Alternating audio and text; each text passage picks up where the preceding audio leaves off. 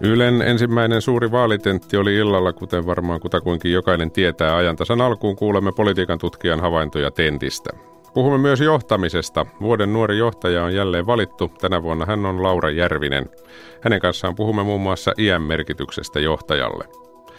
Eduskunta äänestää näillä hetkillä alkoholilain uudistamisesta. Kuulemme, miten äänestyksessä käy. Suomi on jakanut Brysselissä ensimmäisen suuren tasa-arvopalkintonsa. Sen sai Angela Merkel. Selvitämme miksi. Ja haastattelussamme myös valtiovarainministeri Petteri Orpo. Hänen kanssaan puhutaan muun muassa sotesta ja presidentinvaaleista. Ja presidentinvaaleista puhutaan myös Yle Vastaosuudessa. Studiossa on tuottaja Petri Kejonen. Hän kertoo, millaista vaaliasiaa on luvassa radiossa, TV:ssä ja netissä ennen kuin vaalipäivä valkenee. Studiossa on Aki Laine. Hyvää aamupäivää.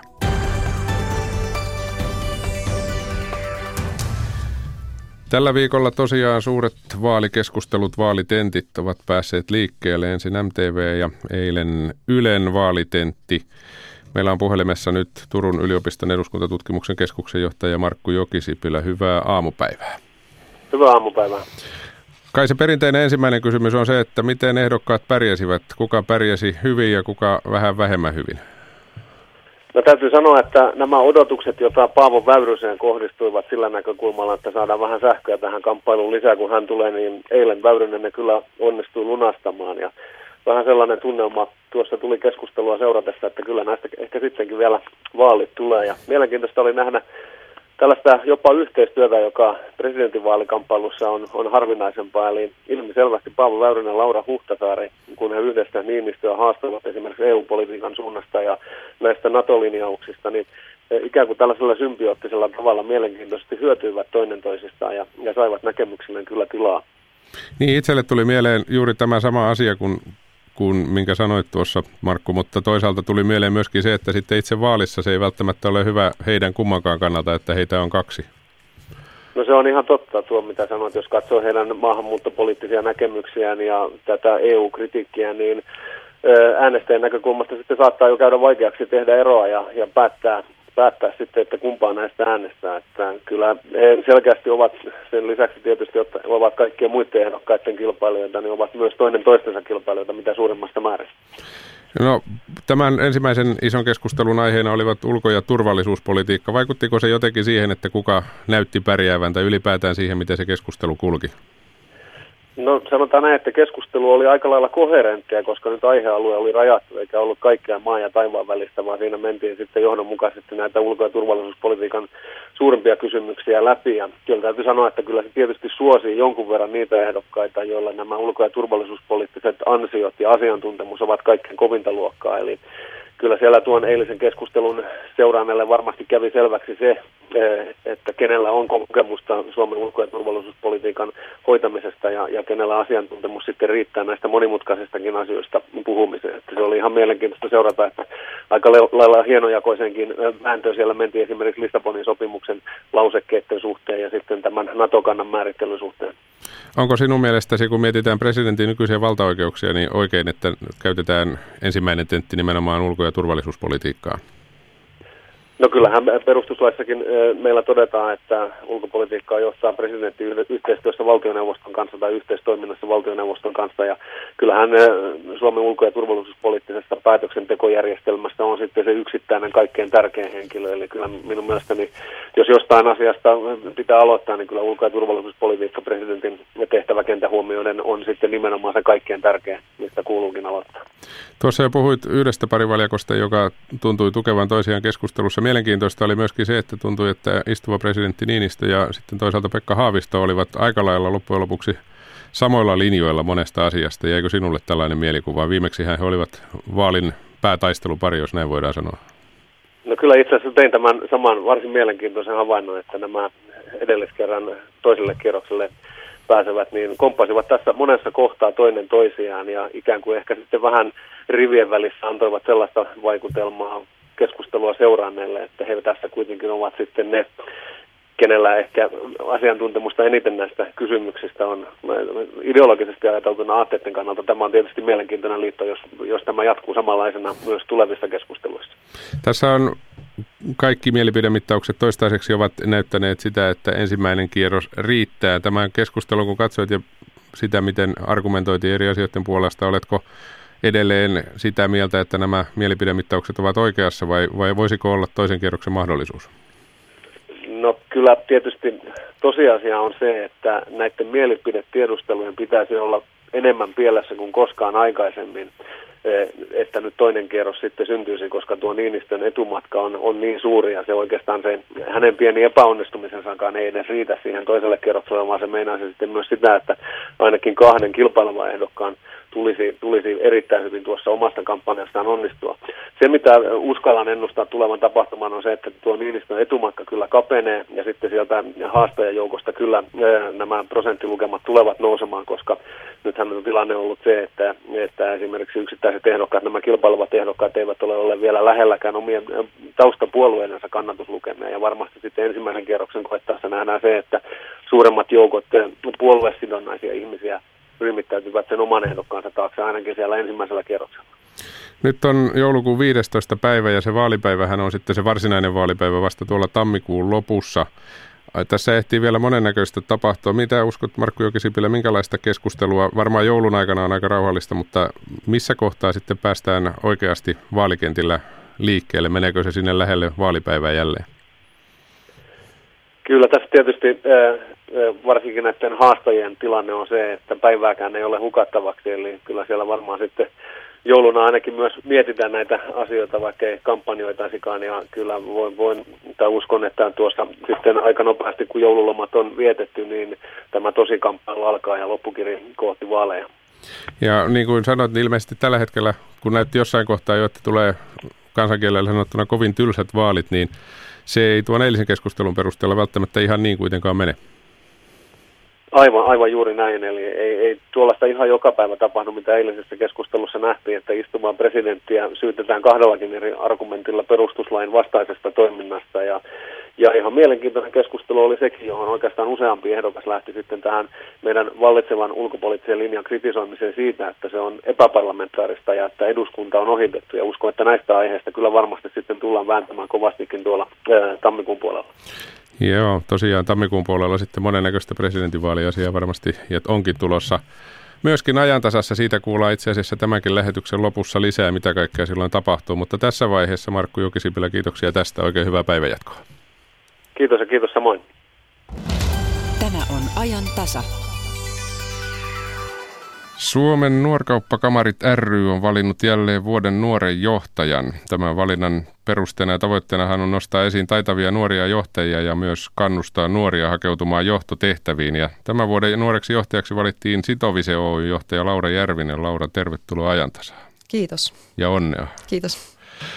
Tässä tietysti nyt tiedän, että radion ääressä aika moni miettii, että mikä se oli, eli siis Sito Vise. Haluatte ilmeisesti, että se ei ole Sito Vais, vaan Sito Vise. Sito Vise näin suomalaisittain. Sito ja Vise, kaksi melko yhtä suurta yritystä yhdistyy tässä vuodenvaihteessa ja moni onkin sanonut, että se on aika monen järkiavioliitto, että siellä on Sito tekee paljon infrapuolelle töitä, suunnittelu- ja asiantuntija- ja konsulttitöitä ja Vise sitten vastaavasti talopuolelle. Että toivotaan, että saadaan hyvä synergia tähän Sito-Vise-liittoon sitten tulevan vuoden aikana. Niin, se on aika tuore asia kaiken kaikkiaan. No, mitäs tämä uusi firma sitten, miten määrittelisit sen toimialan sitten kokonaisuudessaan? Me teemme kaikkea rakennettuun ympäristöön liittyen, eli kaikki palvelut suunnittelusta asiantuntijatehtäviin pystytään tekemään. On se sitten infraa, taloa tai jotain muuta, digitaalisia palveluita vaikka. Ja niin kuin nokkelimat ovat jo arvanneet, puhutaan aika isosta firmasta, eikö vaan? Joo, meitä on semmoinen 1100 henkilöä. Ja liikevaihtoakin on sitten sen mukaisesti. Kyllä. No, sinä olet, Laura Järvinen, vuoden nuori johtaja. Miltä sellainen titteli tuntuu? No, tuntuuhan se todella hienolta. Parikin asiaa ehkä, että sekä se, että se on nuori ja sitten toinen, että tulee tunnustetuksi johtajana. Tuossa eilen asiakkaitakin näin ja he onnittelin ja hän sanoi, että oikeaan paikkaan meni, että tunnistaa siinä semmoisen asennejohtajan, että ei niinkään pelkkä esimies, vaan että asennejohtaja, että saa muut innostumaan mukaan, niin se kuulosti hyvältä. Tuossa perusteluissa sanotaan muun muassa, että olet tehnyt urasi haasteellisella toimialalla, mikä teki osaltaan vaikutuksen tuomaristoon. Miltä tämä ajatus tuntuu? Ollaanko poikkeuksellisen haasteellisella toimialalla? omasta mielestä? Varmasti jokaisella toimialalla on omat haasteensa. Ehkä se, mikä siinä on vähän poikkeuksellista, että siellä on rautatiepuolella on pitkät perinteet ja siellä ei ole ehkä niin paljon naisia aikaisemmin ollut mukana, mutta 14 vuotta itse sillä puolella tehnyt töitä. Niin. Puhutaan vähän siitä naisena johtamisesta myöskin, mutta kerro ensin, kun titteli on johtaja, niin mitä itse asiassa teet? Mikä on toimenkuvasi? Mun tärkein tehtävä on varmaankin mahdollistaa, että muut pystyy tekemään työnsä hyvin ja he pystyy kasvamaan ja oppimaan niissä tehtävissä. Aika moni johtaja sanoo juuri tuolla tavalla. Minkälaisista asioista vastaat? Mä vastaan, mulla on semmoinen 80 henkilön porukka. Siellä meillä on ratapuoli ja sillat ja rakenteet, niiden suunnittelua ja sitten geosuunnittelua siinä mun yksikössä. Mutta että tietysti siihen tehtävää sisältyy sitten Sito Vise-tasolla muitakin yhteistyötehtäviä ja Norjasta, josta pari vuotta sitten firma osti yrityksen, niin myös sinne suuntaan yhteistyötä. Johtajan tehtävä tietysti aina on yhtiössä tehdä tulosta. Miten sinä koet sen suuntaiset paineet? Se on ihan normaali. Että jotenkin ajattelee, että johtajan tehtävänä on myös varmistaa, että yrityksellä on jatkuvuutta. Että se on osa sitä työtä. Mutta että se tulos syntyy hyvästä tekemisestä ja siitä innostuksesta. Että sen jälkeen, kun ne on kunnossa, niin kyllä se tuloskin sieltä tulee. Niin, eli tarkoitat sillä, että pitää varmistaa jatkuvuus nimenomaan sitä, että pitää tehdä voittoa pitkässä juoksussa ainakin. Joo, ja niin, että sitten on hyvä työpaikka myös työntekijöille. Miten se käytännössä tehdään, että on hyvä työpaikka työntekijöille? Minkälaisia asioita pitää ottaa huomioon? Pitää kuunnella työntekijöitä. Siellä on erilaisia tavoitteita, erilaisia toiveita. Jokaisella on vähän erilainen motivaatio ehkä tehdä töitä, että löytää jokaiselle se oma paikka ja sitten se... Että puhutaan asioista suoraan, että jos tulee ongelmia, niin saadaan ne ratkaistua sitten saman tien, että ne ei jää painamaan mieltä. Isossa firmassa se on varmaan välillä vähän haasteellista, vai onko? Ihmisiä kaikki ollaan. Että meillä on onnistuttu siinä, että on matala organisaatio. Että se ei vaikuta se koko luokka vielä tässä vaiheessa. Että kuitenkin pystytään hoitamaan asiat hyvin. No, Laura Järvinen... Tässä yhtenä kriteerinä oli tosiaan se, että halutaan innostaa nuoria johtajatehtäviä ja nuoresta johtajasta, kun puhutaan ainakin tässä kilpailussa ja miksei muutenkin, niin puhutaan 18-40-vuotiaista. Onko sinusta tilanne sellainen, että nuoret eivät lähtökohtaisesti välttämättä halua johtotehtäviä? On. Tuntuu, että se on enemmän ja enemmän trendinä, että et ei välttämättä haluta niihin vastuullisiin tehtäviin, kun ajatellaan, että ne vie pitkää päivää ja vie sit aikaa sieltä muulta elämältä, mutta ei sen välttämättä tarvitse olla, niin se on paljon itsestä kiinni, miten työn onnistuu järjestämään ja delegoimaan. Ei sillä, päivät venyy joskus, mutta kyllä se on sitten palkitsevaakin. Niin, minkälainen sinun keskimääräinen päiväsi on? Onko sellaista? Keskimääräinen päivä näin perheellisenä on niin, että kyllä se on 6:00 herätys ja ehkä 5-6 aikaa kotiin ja sitten voi olla, että kone auki vielä sen jälkeen, kun lapset on saanut nukkumaan, mutta kyllä se on vaihtelevaa ja joka päivä oppii jotain, niin ei sitä ajattele mitenkään raskaana. Mutta kuitenkin omaa aikaakin on kaikesta päätellä. On, kyllä. Mitä merkitystä sinä näet johtajan iällä vai näetkö mitään merkitystä? Ehkä en sanoisi, että ikä sinänsä on itseisarvo. Että enemmänkin se, että arvostaa muita. Se voi osittain tulla sitten elämänkokemuksen myötä se, että miten arvostaa muiden töitä, että näkeekö vaan sen oman työnsä vai mitä muutkin tekee. Mutta jos se on kunnossa, niin mun mielestä iällä ei ole siinä vaiheessa sitten enää merkitystä. Eli periaatteessa parikymppinenkin voi olla jo hyvä johtaja, vaikka elämänkokemus on aika rajallinen. Kyllä. Mitä ajattelet siitä, kun sanoit tuossa, että ei haluta, niin onko se nimenomaan se syy sitten se, että vastuuta ei haluta ottaa isommista asioista kuin sitä omasta tekemisestä, vai miksi nuoret eivät halua johtajiksi? Todennäköisesti juuri tämä, että se tuo mukanaan sit aika paljon vastuuta, se tuo mukanaan sit niitä henkilöasioita, on helpompaa, jos voi välittää vaan siitä omasta työstään ja sitten jonkun verran varmaan sekin, että mietitään, että onko se polku, mihin halutaan kehittyä, vai haluuko kehittyä sitä asiantuntijana. Toisaalta se on hyvä, että nähdään myös urapolulla se vaihtoehto, että asiantuntijuus on myös arvostettua. Mikä saa ihmisen haluamaan johtajaksi? Pitääkö olla jo syntymästä joku tietty geeni, että näin tapahtuu? En mä usko. Ehkä jotkut voi tuntea sen luontaisesti, mutta varmaan olennaista on se, että haluaa tehdä ihmisten kanssa töitä. Niin. No sanoit jo, Laura Järvinen, että olet alalla, jossa on perinteisesti vähän vähemmän ollut naisjohtajia. Jos on nuori ja on nainen ja on johtaja, niin minkälainen yhdistelmä se on nykyisessä työmaailmassa? On siinä ollut tietysti alkuun jonkun verran mielenkiintoisia tapauksia. Kerro nyt vaikka yksi. Kyllä mä... No tällä alalla on suhteellisen pienet piirit siinä mielessä, että rautatiepuolen asiantuntijat tuntee toisensa ja arvostetaan ja tiedetään toisten osaaminen, mutta sitten jos ulkomaille on mennyt ja siellä on sitten ollut keskimäärin sitä 5-60 miestä siellä seminaarissa, niin kyllä siellä on välillä tultu kysymään kahvia. Miten sellaisessa tilanteessa sitten, mitä olet vastannut? Mä oon sanonut, että mä en juo kahvia, kiitos, että voit käydä tuolta kysymässä. Mutta olet sitä mieltä, että esimerkiksi jos nyt puhutaan Suomen sisällä, niin se ei ole sellainen jokapäiväinen asia ollut vastaan niin edes uran alussa? Uran alussa ei, mutta kyllä se alkaa olla entistä tavallisempaa. Ei se enää ole mikään ihan kummajainen. Niin, eli alkupuolella tultiin enemmän ihmettelemään, että oletko oikeasti alalla ja... Joo, ja olihan mulla ensimmäinen esimiespaikka oli semmoinen, että oli 35 henkilöä, joista suuri osa miehiä ja suuri osa minua vanhempia, niin siinä mietti kanssa, kun lähti siihen, että mitäköhän tulee. Mutta no mitä siitä tuli? Kaikille. Miten se meni? Miten he suhtautuivat? Tosi hyvin.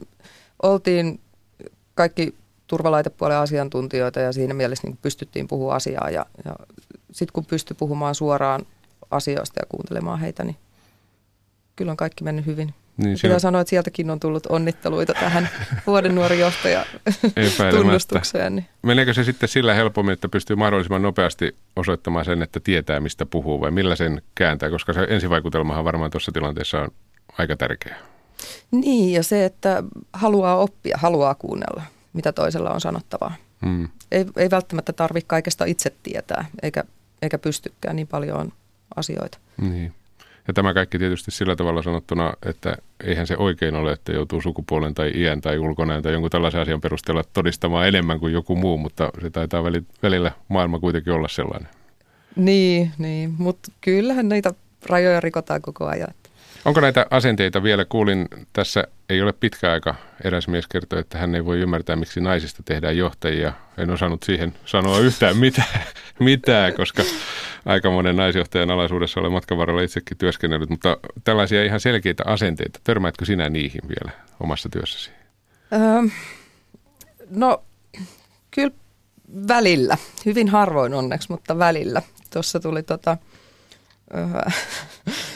pikkujouluissa yksi tuli tässä sanomaan, että kehumaan kovasti, että isoissa saappaissa olet, mutta kyllä se hyvin menee, kun saat vähän vielä lisää kokemusta. Mä mietin siinä, että on tässä nyt reilu 10 vuotta ollut esimiehenä, mutta kiitin kovasti, oli tarkoitettu kyllä kannustukseksi. Niin, joo. Laura Järvinen, olet sanonut, että johtajana voi kasvaa joka päivä. Miten se tapahtuu ja näkyy se kasvaminen? Se, että haluaa oppia uutta ja sitten se, että kun tulee aina uusia tilanteita, ihmiset tekee kuitenkin paljon siihen työpaikkaan ja työhön ja muuta, niin siellä tulee aina uusia tilanteita, niin miten ne hoitaa ja miten päästä niistä eteenpäin ja miten saada ihmiset keskustelemaan toistensa kanssa ja viesti kulkemaan ja viemään sitten yhteiseen tavoitteeseen, niin kyllä siellä ei ole koskaan täydellinen siinä. Sellaisen kulmahuoneesta sähköpostilla johtamisen aika taitaa olla pikkuhiljaa ohi. Se on ohi, joo. Mä sanoisin niin päin, että johtaja on työntekijöitä varten eikä toisinpäin. Minkälainen suomalaisen johtamisen taso on? Tietysti voit ajatella vaan omasta elämänpiiristä, mutta minkälainen mielikuva sinulla on? Mun mielestä todella hyvä. Suomessa on totuttu siihen, että ei ole turhia hierarkioita ja hoidetaan asiat matalalla organisaatiolla niin kuin tyypillisesti, niin se nopeuttaa ja tehostaa sitä sitä tekemistä. Eli ei mennä komentoketjun mukaan aina ainakaan. Niin.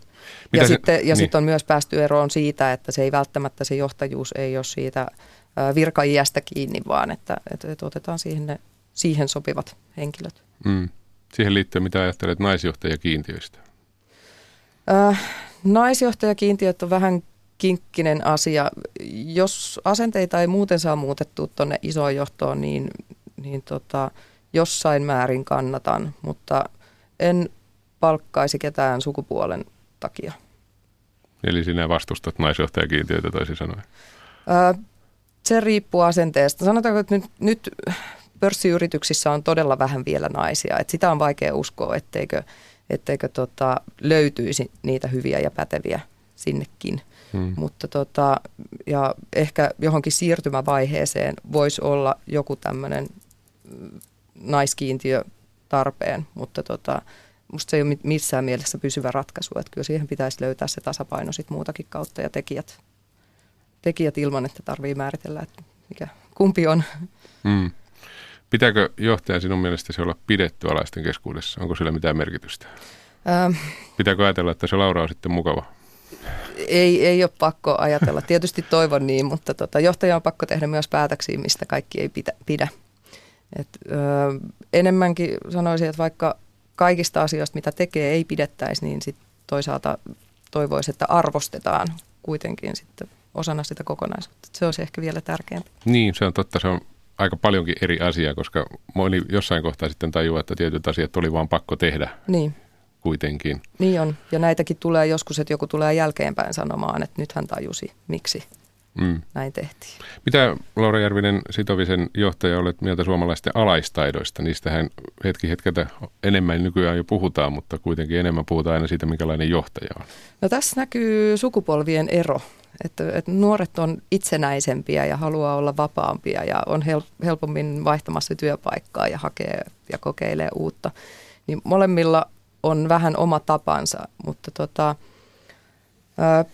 sanoisin, että suurin osa kokemuksista, mitä itsellä on, niin on hyvät alaistaidot. Ymmärretään se keskustelun tärkeys. Niin, eli siinäkin suhteessa mennään parempaan suuntaan. Joo. No, tähän loppuun vielä, mitä ajattelet siitä, miten johtaminen kehittyy? Minkälainen johtaja haluaisit olla 10 vuoden päästä?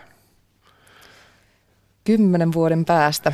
Mä toivon, että olen kehittynyt paljonkin ja nimenomaan siinä varmaankin, että pystyy priorisoimaan ne oikeat asiat oikein. Että kaikkea ei ehdi kuitenkaan tekemään täysillä, niin löytää sieltä ne oikeat asiat, mihin keskittyä. Ne, joilla oikeasti on merkitystä. Ne. Kiitoksia Sito Visen johtaja Laura Järvinen. Kiitos. Haukkoja ei saa metsästää, mutta haukalla voi metsästää. Tapaa rovaniemeläinen Markku Kallinen ja hänen metsästyshaukkansa Lotta.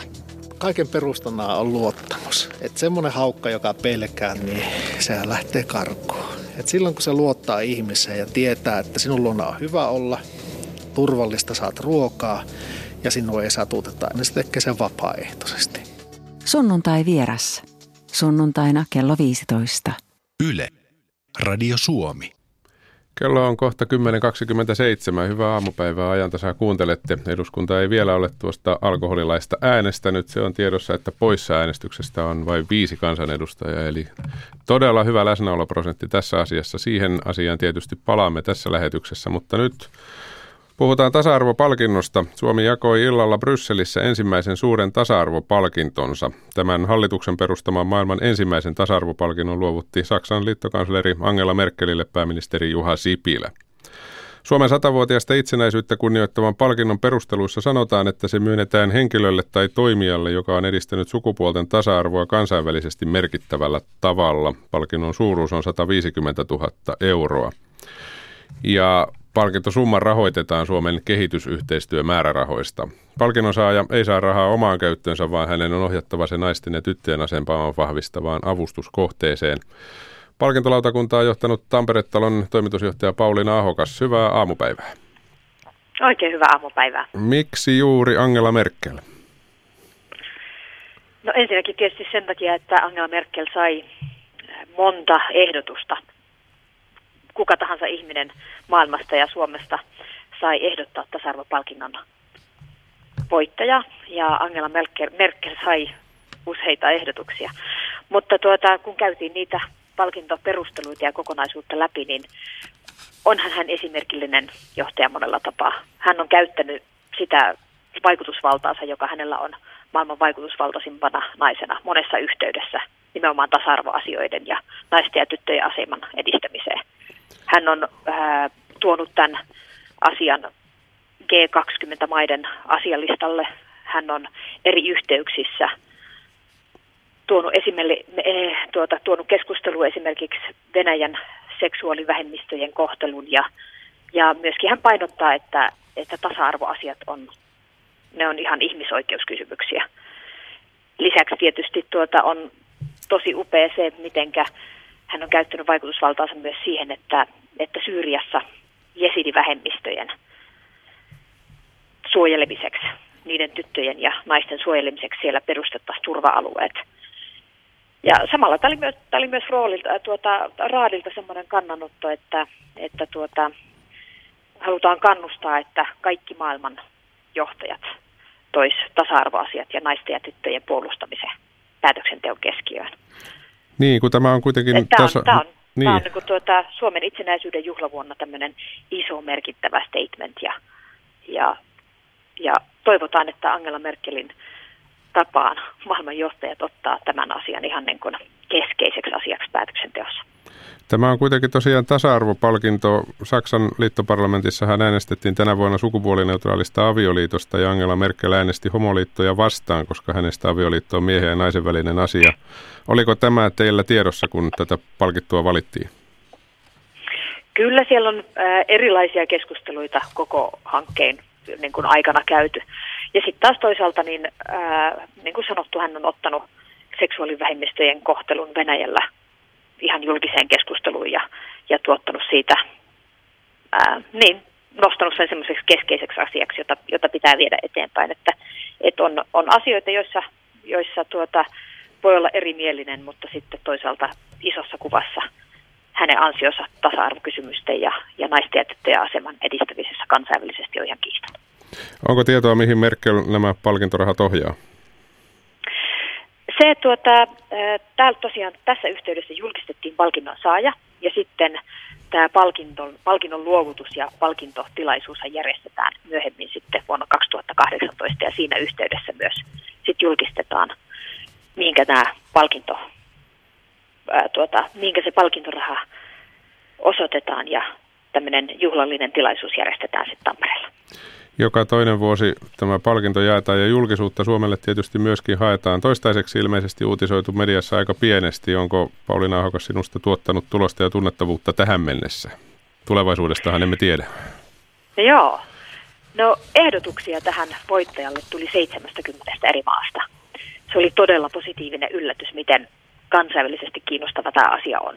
Kyllähän me tiedetään suomalaisina se, että naisten ja tyttöjen aseman ja yleisesti ottaen tasa-arvon edistäminen on asia, jolla viedään yhteiskuntia eteenpäin. Ja tämä on asia, jolla on tällä hetkellä kansainvälisesti iso kysyntä. Maailmassa ollaan tästä tematiikasta ja koko asiasta todella kiinnostuneita, ja myöskin Suomen edelläkävijän roolissa tässä asiassa. Niin kyllä se oli ekanakin tosi positiivinen yllätys, miten monesta maasta niitä ehdotuksia tuli. Ja myöskin se itse tilaisuus, jossa tämä palkinto silloin julkistettiin kansainvälisenä naistenpäivänä 2017, eli 8.3., niin sitä seurattiin 27 eri maasta, sitä videostriimiä. Että kyllä tämä on asia, joka kansainvälisesti kiinnostaa, ja tässähän ollaan niin kuin myöskin pitkällä tähtäimellä tässä koko kokonaisuudessa, että me uskotaan ja tiedetään se, että vähitellen tästä kokonaisuudesta kasvaa semmoinen asia, jolla pystytään tuomaan tasa-arvon ja naisten ja tyttöjen asiaa edistämistä sekä kotimaiseen että erityisesti kansainväliseen keskusteluun, ja sitä kautta viemään tasa-arvoasiaa eteenpäin. Toivotaan näin. Kiitoksia Tampere-talon toimitusjohtaja Pauliina Ahokas tästä. Oikein hyvää päivänjatkoa. Kiitos. Kiitos samoin sinulle. Tämän lähetyksen lopussa jälleen tietysti Yle vastaa -osuus, kun perjantaita eletään. Silloin kuullaan, millaista presidentinvaaleihin liittyvää sisältöä Yle tarjoaa vielä ennen vaalipäivää. Ja eduskunnan alkoholilakiäänestystä tietysti seuraamme tässä lähetyksessä. Tulosta odotellaan kyllä tuonne kello 11 mennessä. Mutta nyt päästetään ääneen valtiovarainministeri Petteri Orpo. Moni presidenttivaaliehdokas ei ole ilmaissut selkeää NATO-kantaa. RKP:n ehdokas Nils Torvalds on edelleen ainoa Suomen NATO-jäsenyyttä kannattava ehdokas. Sauli Niinistö ei ilmaissut täysin selkeää kantaa eilisessä Ylen vaalitentissä, vaikka kokoomus kannattaa NATO-jäsenyyttä. Kokoomuksen puheenjohtaja, valtiovarainministeri Petteri Orpo, ei näe tilanteessa ongelmaa. En usko, että sillä on kovinkaan suurta merkitystä varmasti joidenkin kohdalta, joilla NATO on suuri kysymys, NATO-jäsenyys, niin heillä voi aiheuttaa pohtimista, mutta kyllä minun käsitykseni mukaan kokoomuslaisten ja kokoomuksen kannattajien suuri enemmistö tukee presidentti Niinistön uudelleenvalintaa. No kun teillä on siellä se puoluekokouspäätös, jossa sanotaan, että Suomen kannattaa hakea NATO-jäsenyyttä lähivuosina, ja tämä päätös on tehty alkukesästä 2016, niin milloin ne lähivuodet alkavat olla? Silloin kun tuo linjaus on tehty, niin kokoomus on ollut jo nykyisessä hallituksessa, ja nykyhallituksen ohjelmassa todetaan, että Suomi pitää ja hallitus yllä Suomen mahdollisuutta hakea NATO-jäsenyyttä. Onko se sitten seuraavalla vaalikaudella? Tämä koskee tätä vaalikautta. Kokoomus kannattaa NATO-jäsenyyttä, olemme sitä mieltä, että se lisäisi Suomen turvallisuutta, mutta ymmärrämme sen, että se vaatisi kansan ja eduskunnan enemmistön tuen, ja nyt ei ole sellainen hetki. No viimeisimmän kyselyn mukaan suomalaisten NATO-jäsenyyden kannatus ja myös vastustus on vähentynyt, jos katsoo vähän pidemmällä aikavälillä taaksepäin. Ja samalla niiden määrä on kasvanut, jotka eivät osaa muodostaa kantaa asiaan. Ylen haastatteleman asiantuntijan mukaan syynä on esimerkiksi se, että poliitikkojen NATO-puheiden pyörittely näyttäytyy vaalitenttien seuraajalla päättämättömyytenä. Niin kuinka hyvä asia on, että kansalaisille syntyy käsitys, että te ette osaa päättää asiasta? No ei se varmasti hyvä asia ole, mutta ehkä se toisaalta kuvastaa sitä, että suomalaiset itsekin, ei pelkästään päättäjät, vaan suomalaiset itsekin pohtivat hyvin vakavasti sitä, että mikä olisi järkevää Suomen kannalta. Ja mutta eivätkö kansalaiset heijasta päätöstään siihen, mitä poliittinen johtokin puhuu? Varmasti tämä toimii myöskin niin päin. Mutta ainakin omalta osaltani mä todetaan, että kokoomuksella on tästä selkeä kanta. Ministeri Petteri Orpo, vaihdetaan aihetta. Soteen liittyvän valinnanvapauslakiesityksen lausuntokierros päättyy tänään. Ja jo nyt tiedetään, että kritiikkiä tulee asiantuntijoilta. Muun muassa asiakasseteli on se, joka siellä hiertää. Ja myös keskustan puoluehallitus on ottanut kriittisen kannan asiaan. Tämän puoluehallituksen mukaan asiakasseteli suunnitellulla tavalla vaarantaa muun muassa erikoislääkäreiden koulutuksen ja osaamisen ja päivystyksen pienemmissä sairaaloissa. Niin kuinka tiukka paikka tämä valinnanvapausosa on, kun hallitus alkaa nyt tästä jatkokäsitellä asiaa? Ensinnäkin täytyy pistää tämä mittakaavaan. Eduskunnassa on 80% sote- ja maakuntauudistuksen lainsäädännöstä ja viimeinen puuttuva osa, eli valinnanvapauslainsäädäntö, on nyt hallituksen käsittelyssä toistamiseen. Sen sisällä, kuten itsekin totesit, niin suurin kysymys on asiakasseteli, eli ison lainsäädäntöpaketin yhden lain yksi osa. Joka on kokoomukselle tärkeä. Se on niin? Meille tärkeää, mutta nythän on sitten kyse siitä, että oikeastaan vain siitä, että se ennen kaikkea se asiakassetelikysymys pitää ratkaista niin, että se turvaa järkevän hyvän kokonaisuuden, ihmisten hoitoon pääsyn, toimivat hoitoketjut, ja se, mistä mielestäni on hieman vääränlaistakin keskustelua. Haluamme kaikki hallituspuolueet, kokoomus mukaan lukien, huolehtia siitä, että meidän tärkeä erikoissairaanhoidon kokonaisuus, julkisesti tuotetun erikoissairaanhoidon kokonaisuus, joka on yksi maailman parhaita, niin se säilyy ja sitä ei vaaranneta. Ja siksi tämä täytyy tarkentaa tässä neuvotteluvaiheessa, nyt hiomisvaiheessa, se, että ei ole mitään epäselvää siitä, etteikö meidän julkisesta erikoissairaanhoidosta pidetä huolta, koska se on sen tyyppinen, että sitä ei voi päästää liikaa hajoamaan asiakassetelin käytöllä. Me ollaan tästä samanmielisiä, mutta kun me kuitenkin halutaan varmistaa se, että myöskin erikoissairaanhoidossa siltä soveltuvin osin voidaan asiakasseteliä käyttää, eli hankkia yksityiseltä puolelta näitä palveluja niin kuin tehdään tänäkin päivänä. Tänä päivänä siis 100 miljoonilla joka vuosi sairaanhoitopiirit hankkii erikoissairaanhoidon palveluita. Mutta kyllähän tässä selkeä näkemysero teidän keskustan ja kokoomuksen välillä on. Koko hallitus on sitoutunut siihen, että valinnanvapauslainsäädäntö tehdään osana. Mutta juuri tämä kiista, ydinkiista. No, mutta edelleen mennään mittakaavaan. Yhden lain yksi osa, eli tämä asiakasseteli erikoissairaanhoidossa, se ei voi olla niin iso asia. Ja kun tavoite on sama kuitenkin, niin kyllä se ratkaistaan. En minä ole huolissani siitä. Me ratkaistaan se niin, että meillä tulee hyvä kokonaisuus, joka palvelee suomalaisia. Ei tässä tarvitse palvella ketään muuta kuin suomalaisia. Eli se ei ole teille sellainen kynnyskysymys, että tätä esimerkiksi asiakasseteliasiaa voidaan vielä jotenkin rajoittaa? No se pitää olla täysin selkeä se mistä nyt on mun mielestä vähän turhiakin pelkoja. Että sitä erikoissairaanhoidon julkisen tuotannon kokonaisuutta ei varanneta. Ja me ollaan tästä samaa mieltä. Samoin me ollaan samaa mieltä siitä, että valinnanvapaus toteutetaan, ja me ollaan samaa mieltä siitä, että soveltuvin on siinä erikoistasolla. Ei tässä ole niin suuresta kiistasta kysymys, tämä täytyy hoitaa.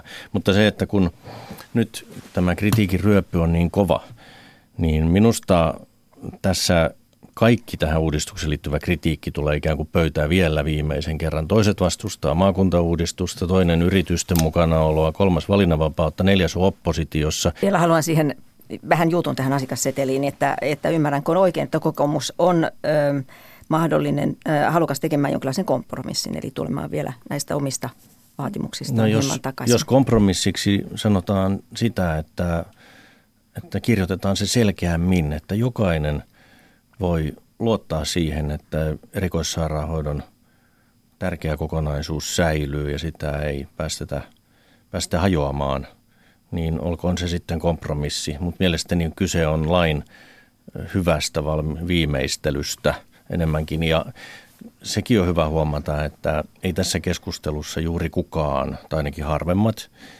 kyseenalaista sitä tärkeintä osaa valinnanvapaudessa, eli perustason valinnanvapautta. Se on se tavallisen suomalaisen terveys- ja sosiaalipalveluja tarvitsevan se tärkein elementti, eli näillä perustasossa nykyisen terveyskeskuksen tasoisen palvelun saa valita itse, ja se on se isoin osa, ja se on tässä toteutumassa, ja se on kokoomuksen kannalta kaikkein tärkein asia. Mm. No, kun valinnanvapaus tulee, niin käytännössähän, eikö se merkitse sitä, että sitten palveluntarjoajilla pitää olla kaiken aikaa kapasiteettia ottaa vastaan asiakkaita ja vielä ilman jonoa? Kyllä. No miten vältetään se, ettei synny sellaista turhaa ylikapasiteettia, joka on sitten lisäkustannus, jos kaikilla pitää ikään kuin olla se valmius? No, mutta kun sehän onkin tämä mallin oikeastaan se hienous, että kun syntyy yksityistä tarjontaa, niin silloin se vastuu siitä kapasiteetin mitoittamisesta on niillä tarjoajilla, niin kuin ylipäänsä markkinataloudessa. Ei julkisen puolen tarvitse siitä huolehtia. Meille on tärkeintä se, että me tämän asiakassetelin kautta luodaan sitä valinnan mahdollisuuksia, että syntyy niitä suomalaisiakin pk-yrityksiä, jotka tarjoaa siellä lähempänä niitä perustason terveyspalveluita. Julkisella vallalla on rahat ja valta koko ajan ja me luomme selkeät pelisäännöt, miten toimitaan. Tuoko tämä sote, tuoko se säästöjä vai lisäkustannuksia? Kyllä tämä tuo säästöjä. Me päästään jo pelkästään se, että valinnanvapauden myötä ihmiset pääsevät sujuvasti siihen ensimmäiseen lääkärikäyntiin kiinni ja ensimmäiseen kontaktiin sairastuttuaan. Se tuo mukanaan valtavan säästön, että vaikka siinä sen nopeamman sujuvamman hoitoonpääsyn myötä, joka on kaikki kaikessa, syntyisikin enemmän kustannuksia, niin säästö tulee moninkertaisena, koska silloin päästään heti kiinni nopeammin siihen hoidon tarpeeseen. Hoitoketjuista tehdään sujuvia. Nykypäivän digitalisaation kautta saadaan potilastiedot siirtymään ihmisten mukana. Kyllä tässä on mahdollisuus saada se 3 miljardin kustannusten hillintä, josta on kyse sinne 20-luvun loppuun. Eihän tässä olla suoraan säästämässä mistään, vaan meillähän väestön ikääntymisestä johtuen sosiaali- ja terveyspalvelujen kysyntä tulee kasvaa ihan valtavasti ensi vuosikymmenellä. No ministeriön virkamiehetkin ovat todenneet, että tämä laki sinänsä ei tuo säästöjä, vaan toimeenpano ratkaisee. Pitää paikkansa. Eli miten se toteutetaan. No nyt nämä lausunnonantajat toteavat, että tämä malli on hajanainen ja monimutkainen ja siitä tulee vaikeasti johdettava. Eli vaikuttaa siltä, että toimeenpanossakin tulee olemaan hankaluuksia. Ja ihan muun muassa korkein hallinto-oikeus toteaa, että maakuntien ohjausvalta palveluiden tuottajiin on epäselvä. Niin, jos sitä verrataan nyt voimassa olevaa lainsäädäntöä, niin se on parannus. Kaikesta huolimatta vaikka. Kyllä, jos me mietimme tämän hetken meidän sosiaali- ja terveyspalvelujen järjestämistä ja tuottamista, niin se on niin sekainen ja monimutkainen kokonaisuus, yli 200 eri järjestäjää, monimutkaisia kuntayhtymämalleja. Tämä selkeyttää huomattavasti tätä kokonaisuutta. Siitä onkin vielä viimeinen kysymys Saton liittyen. Kun tämä on tämä keskustan lempilapsi, maakuntauudistus, niin miten maakuntauudistus tukee sosiaali- ja terveyspalvelujen nykyistä parempaa saantia? Se nimenomaan tämän vahvan järjestäjän kautta se tuo sen, mitä sosiaali- ja terveyspalveluiden uudistamisessa on kaikki tahot oikeastaan hakenut, vahvempaa järjestäjää, isompia kokonaisuuksia. Se on se keskeinen asia, ja se nyt päätettiin, että se vahvempi järjestäjä on maakunnan kokoinen ja että maakuntia on 18, mutta se vahvemmat järjestäjät oli myöskin kokoomuksen tahto. Sitten on keskustelua käyty enemmänkin maakuntien osalta siitä muusta maakunnille tulevasta roolista, mutta se ei liity soteen, vaan se on sitten muuta. Ja jätetään sekin. Kokoomuksen puheenjohtaja ja valtiovarainministeri Petteri Orpoa haastatteli tuossa edellä Päivi Neitiniemi. Tuolla eduskunnassa nuija paukkuu tasaiseen tahtiin, äänestyksiä käydään, budjettilaista äänestetään edelleen, mutta kyllä tämän päivän aikana varmasti se alkoholilakiäänestyskin sieltä tulee, eli odotellaan rauhassa. Viimeistään sitten tuossa iltapäivän ajantasassa saadaan aika kattavakin raportti sieltä kommentteineen, miten äänestys on mennyt, mutta toistaiseksi se äänestys ei siis vielä ole liikkeelle päässyt.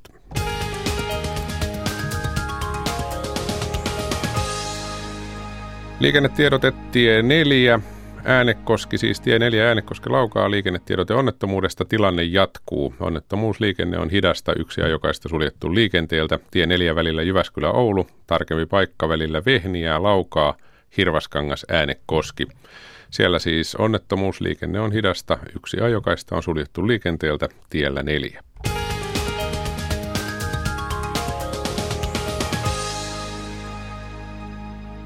Presidentinvaalien vaalikuume nousee pikkuhiljaa tasaisen varmasti. Vaalitentikausi on avattu todenteolla tällä viikolla ja Ylen suuri vaalikeskustelukin oli eilisiltana. Tässäkin lähetyksessä on jo ehditty arvioida sitä, kuka siinä pärjäsi milläkin tavalla, eli ei mennä siihen sen tarkemmin, mutta nyt kun vuorossa on Yle vastaa -osuus perjantai tapaan, niin pohditaan vähän sitä, mitä kaikkea on luvassa eri kanavilla ja eri välineissä ennen kuin vaalipäivä koittaa. Vaalilähetystä vastaava tuottaja Petri Kejonen, tervetuloa. Kiitos.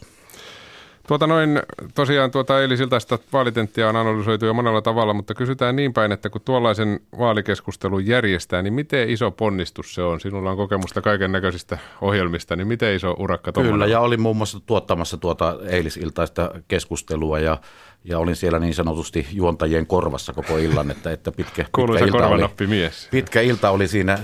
Onhan se valtava, se on vähän niin kuin opera rakentaisi, kun tehdään siis televisioon tuommoinen isompi tuotanto.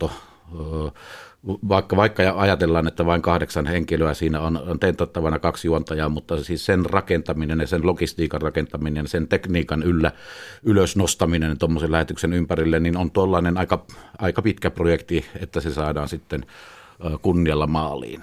Maalikko ajattelee, että tuskaa siinä tuottaa lähinnä se, että saisi jotain uutta sellaista, mitä ei ole ennen tehty aikaiseksi. Mietitäänkö sellaista ennen, että mitä nyt tehtäisiin? Kyllä, meillä esimerkiksi eilen me käytettiin tällaista niin kuin luukkutekniikkaa, että kun 2 ehdokkaan välille tuli hieman tuollaista kiperämpää keskustelua, niin laitettiin heidät luukkuihin ja sitten käytettiin tätä. Ollaan toki aikaisemmin käytetty sitä sellaista mittaria siinä jokaisen ehdokkaan kohdalla, että katselija voi sitten katsoa, että paljonko puheaikaa kukin ehdokas saa siinä vaalikeskustelun aikana.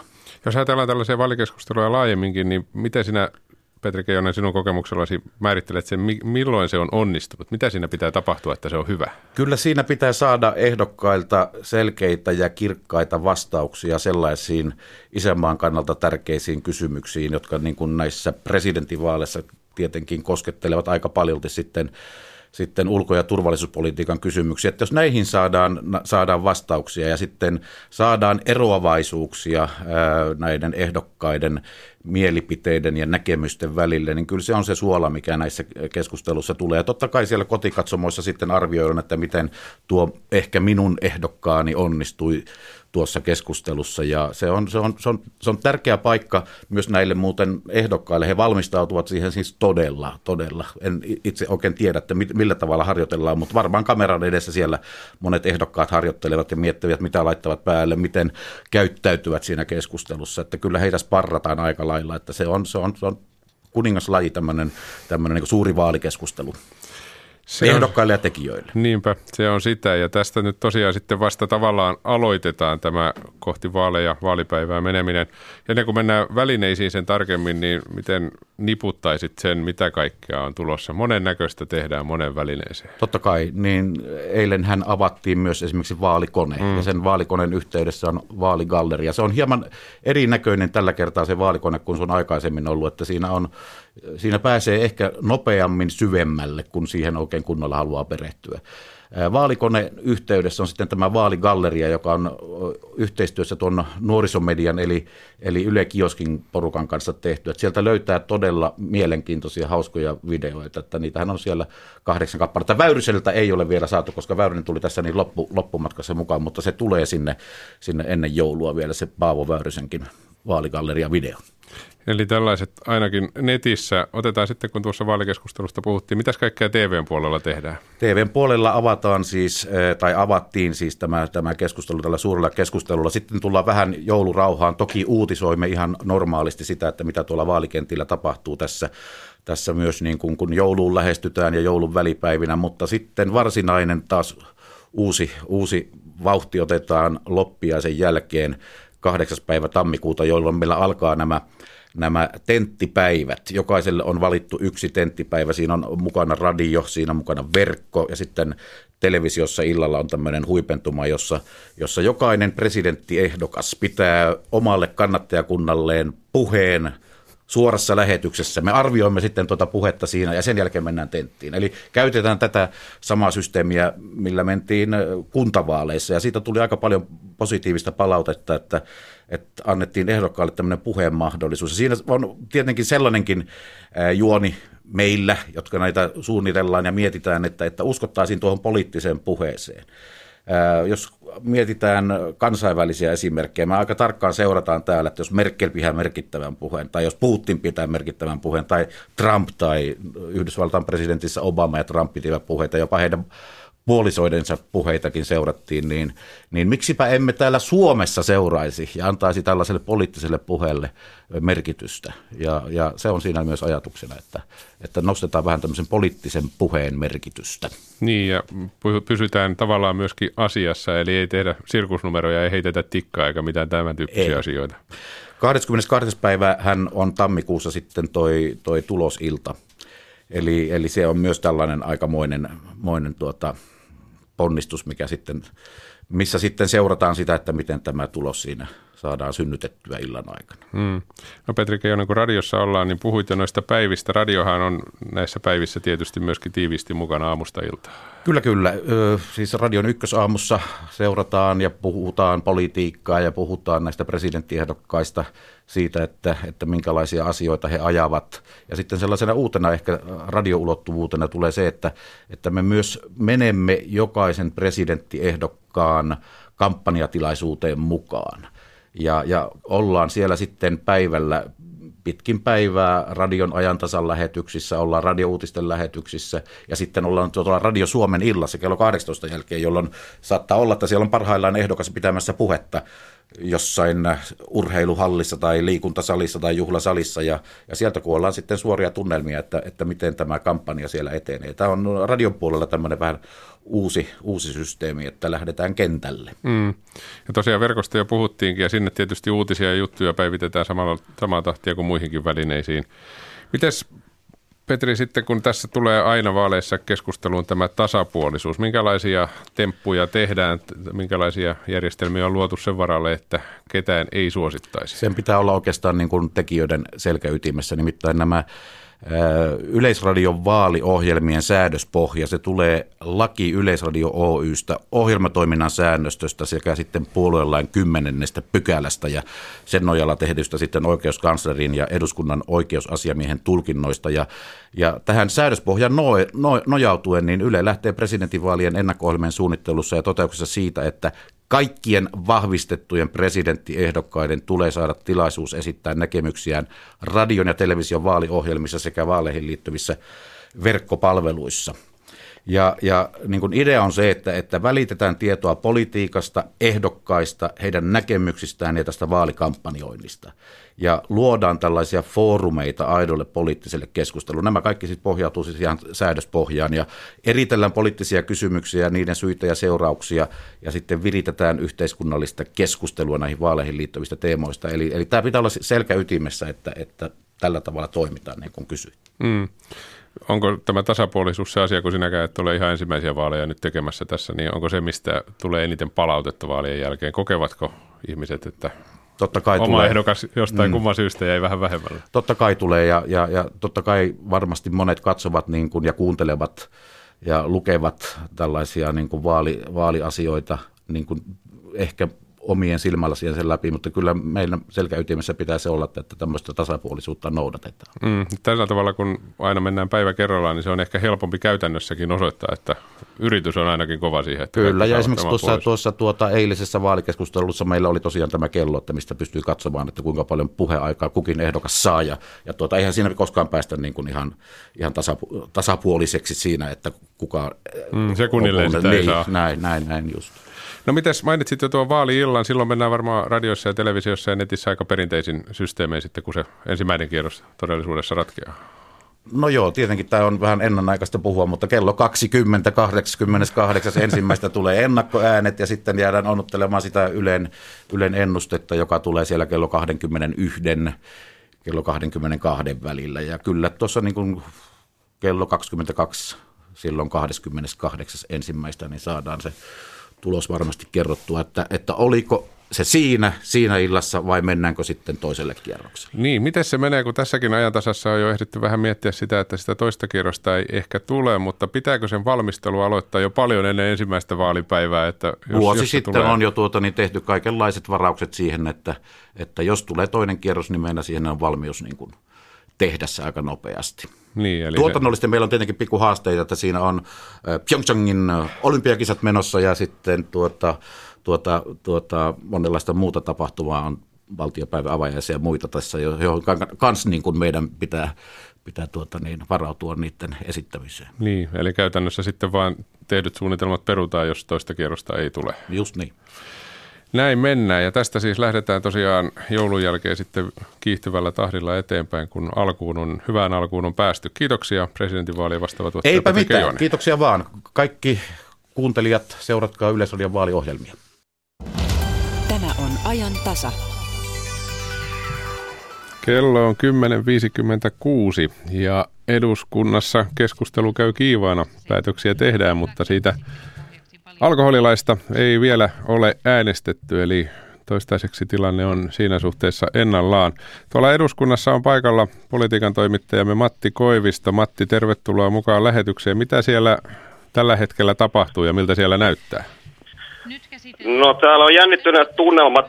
En muista, että olisin näin paljon porukkaa nähnyt eduskunnan täysistunnossa vähän aikaan. Siellä ihan muutamia yksittäisiä edustajia poissa, mutta varsinaiseen asiaan ei olla päästy. Eli budjettilait ovat nyt tällä hetkellä äänestyksissä ja alkoholilain äänestystä täällä odotellaan. Pohjalla on tämä sosiaali- ja terveysvaliokunnan mietintö, jossa alkoholiraja laskisi tuo 4,7%, mutta siitä odotetaan, että kääntyykö se lopulta sitten näissä äänestyksissä, kuten tällä hetkellä erityisesti hallituspuolueissa odotetaan.